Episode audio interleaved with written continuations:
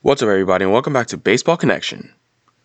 So, a few things, a few things to talk about today. I want to start with Phil Hughes announcing his retirement.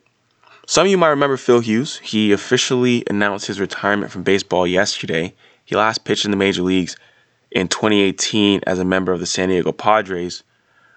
I mean, his his last 16 appearances came out of the Padres bullpen, but most of his time was spent with the Yankees and Twins most of us remember Phil Hughes as a New York Yankee or Minnesota Twin. I remember him as a Yankee, and um, I mean he was he was a good pitcher for the most part. I mean he he had a couple years there where he was really good, but you know I would say at the end of the day the full body of work puts him right around average. But I do remember, like for example, he was an All Star in 2010 with the Yankees. That's that's what I'm thinking of. You know, he was seventh in the Cy Young voting with the Twins in 2014. That's what I'm flashing back to when I think he had a really strong year, a couple years. But then overall, he goes for a career 4.52 ERA. You know, very pedestrian uh, when you look at the entire body of work. But you know, broke in in pinstripes in 2007, pitched with the Yankees through 2013, then pitched for the Twins from 2014 through well part yeah through 2018 I guess, and then you know partway through 2018 he went to the Padres and that was it for him. He hasn't pitched in the major league since then, and he decided to call it you know a retirement. So he and Joba Chamberlain were kind of you know linked in a lot of people's minds as a pair of promising arms that didn't really quite pan out as intended for the Yankees. Both of them were like, you know, big time prospects coming up at the same time. And, you know, they both had, I, I think, well, I was going to say, they both had similar trajectories to their career. Flashes of brilliance, but, you know, rather pedestrian at the end of the day with, you know, some good, good outings and good memories here and there. Both of them were big time prospects that just, you know, were decent at the major league level. But yeah, uh, you know, Phil Hughes said it in his own words. Um, through Twitter, he said, While it's been fairly apparent to most over these last couple years, I'd like to officially announce my retirement from baseball. Through many ups and downs over 12 years, I look back and I'm incredibly proud of what I was able to accomplish. And he should be. He should be. He has a World Series ring, he has an All Star appearance. I mean, just a good career. And you guys already know what I'm going to mention next. Whenever someone retires, I always go down and try to look at how much money did they make?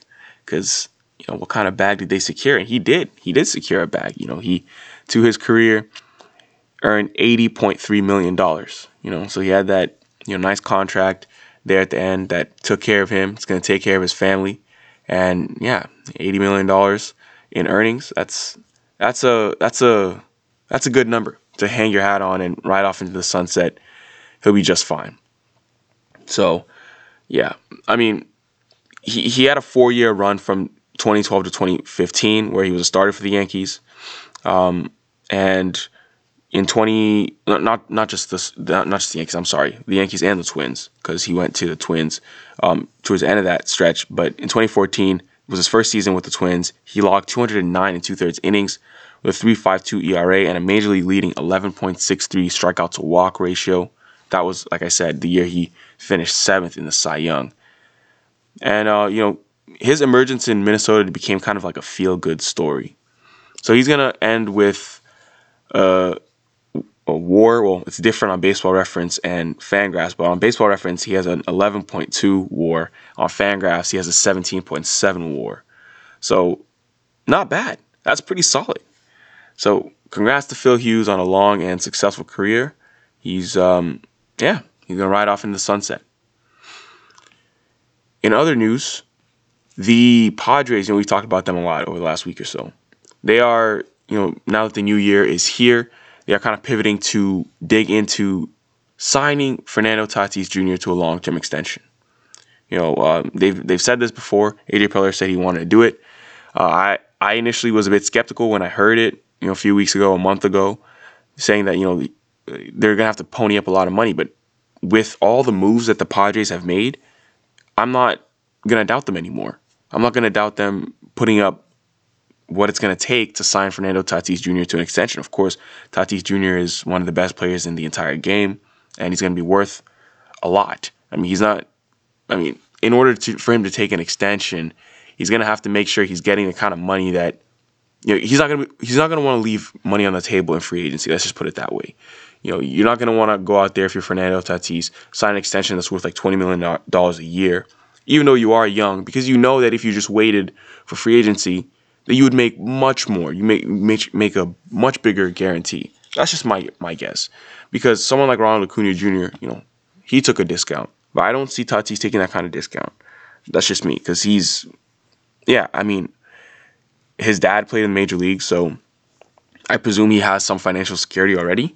So it's not like he's gonna necessarily have to jump at the first offer he gets. He's gonna be able to take some time and get, you know, that deal that really makes sense for him. But um, I, I don't doubt the Padres being able to get this done anymore after they've proven that they're going all in. They are just, you know, all hands on deck in San Diego trying to win now. So that's going to do it for today. If you enjoyed this, please share it with someone who'd be interested, and we'll see you next time on Baseball Connection.